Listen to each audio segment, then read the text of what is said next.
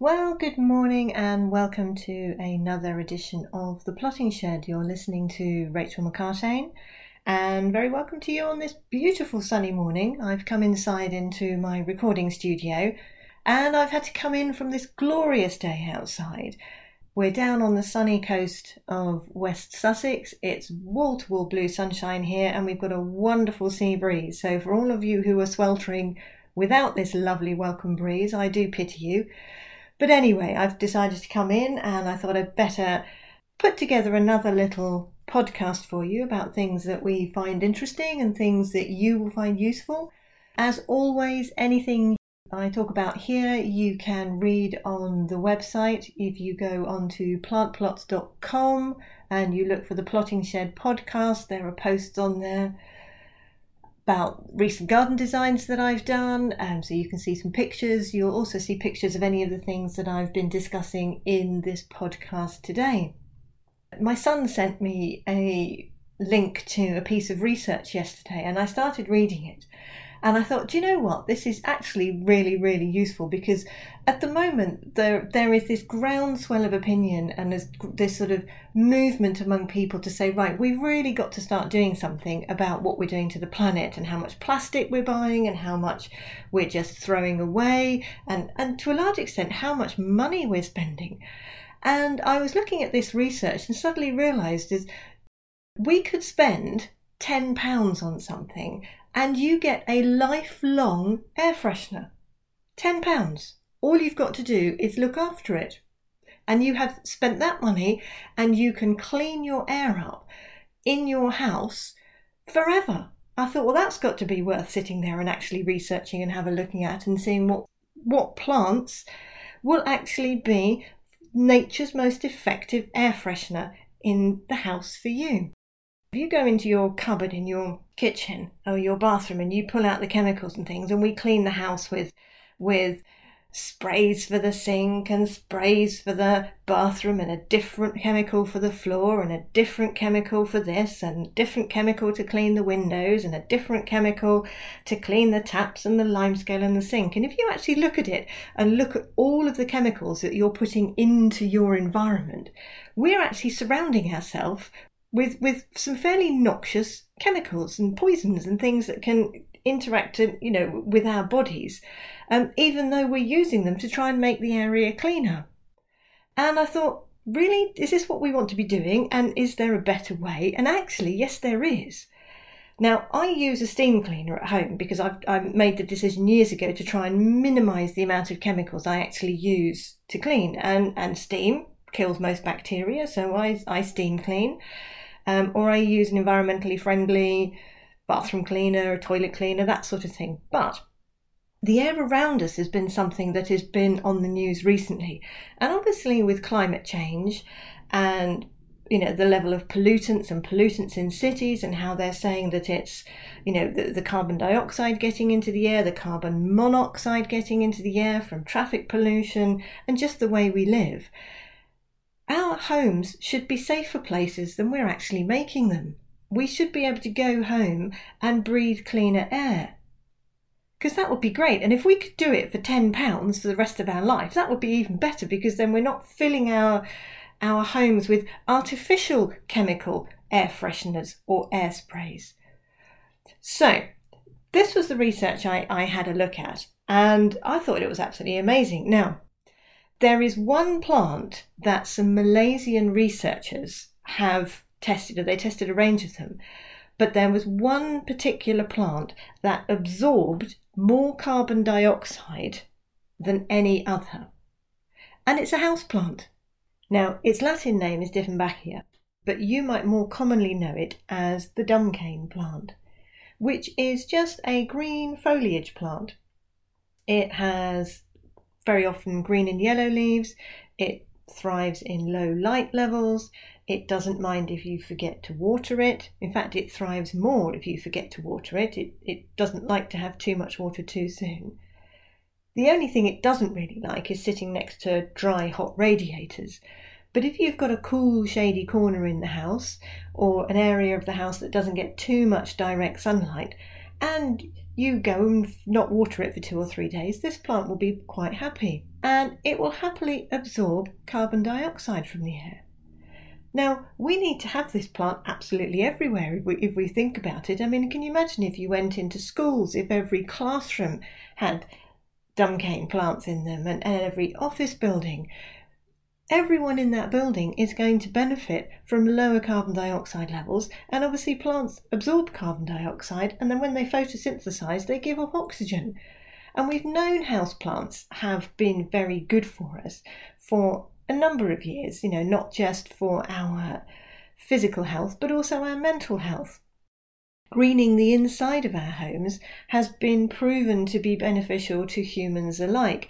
It's, it's become far more popular in recent years. But if you think rather than just, oh, I'll have a few houseplants because they look pretty, you start thinking, I'll have some houseplants in my house because these are fantastic at absorbing noxious chemicals and carbon dioxide from the atmosphere and giving my family and myself cleaner air to breathe. There's even more of an incentive for you to have these plants in your house.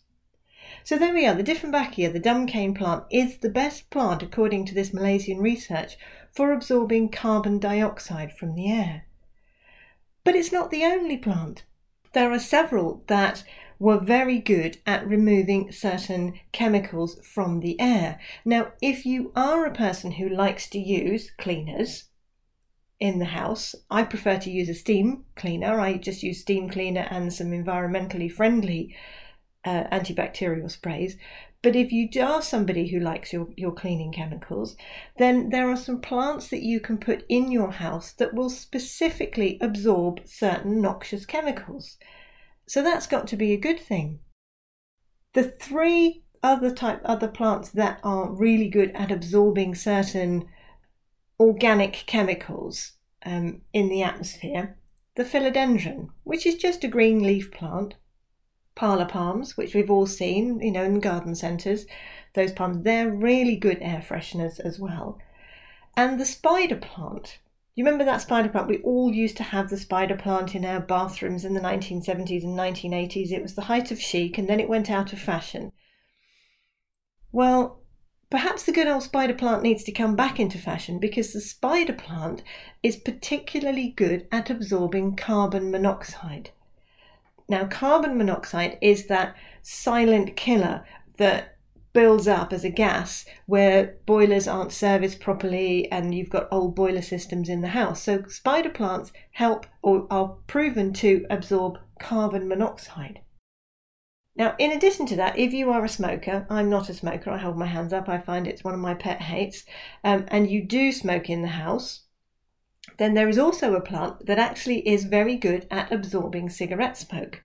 Obviously, that's a whole different argument about not smoking in the house and giving up smoking and all the rest of it. But the dragon plant, the dragon palm, Dracaena, can absorb cigarette smoke in addition. So there you have it. If you had those just those five different plants, you have put really effective air purifiers in your house.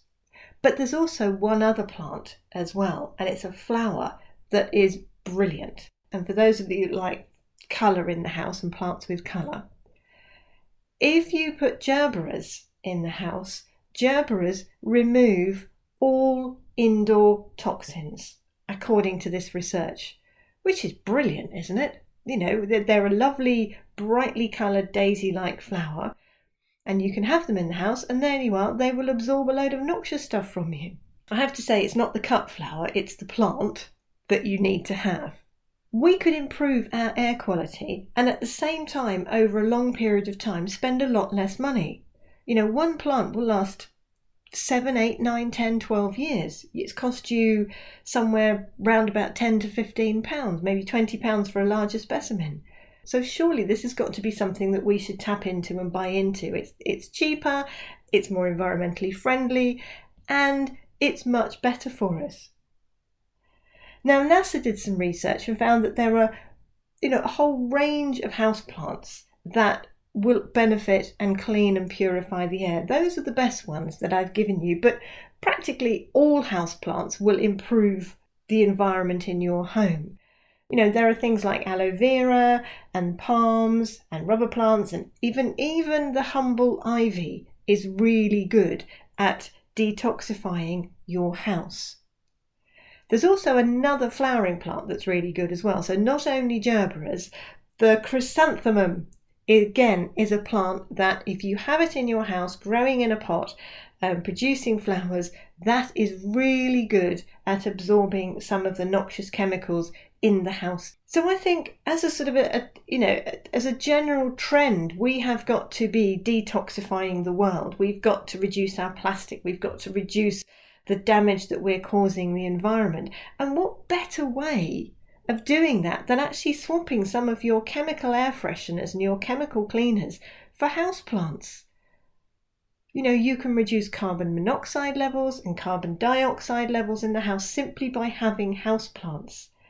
And you will feel better, and your house will feel better, and it improves your mental health. So it's well worth having a go. But I was then having a look at uh, some other articles and some other research. And for all of those of you who don't like arachnids, our spidery friends, there were also five plants that you could put in your house that deterred spiders from coming in.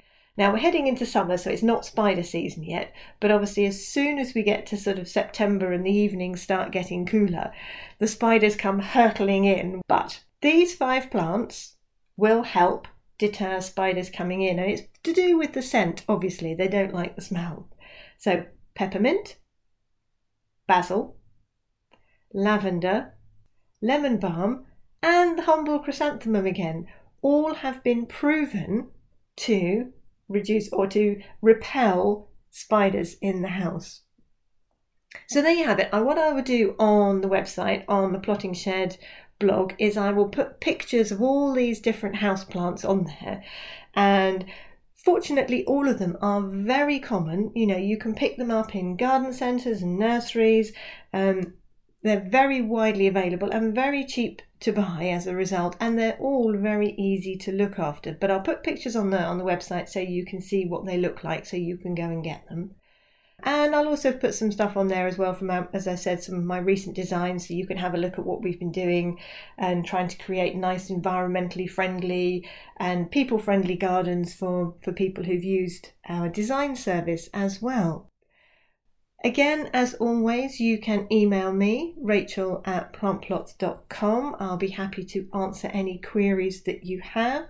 If you've got anything or any questions or anything that you think would be really interesting for a podcast, then do drop me a line. Um, and again, you can see all of this information on plantplots.com. I'm now going to go back outside in the sunshine and get into my garden. I might even put some pictures of my garden on the website as well, so you can see. I just, uh, just as a side issue, I gave my topiary a quick haircut uh, this week. So it's looking particularly good, and I have a great tub. I'm very proud of my topiary. I know it's totally off subject from what we've just been talking about. But I decided I was going to have a an interesting topiary. So I have a seven foot long sleeping, well, not quite sleeping leopard on my hedge called Ngwe, which is Zulu for leopard.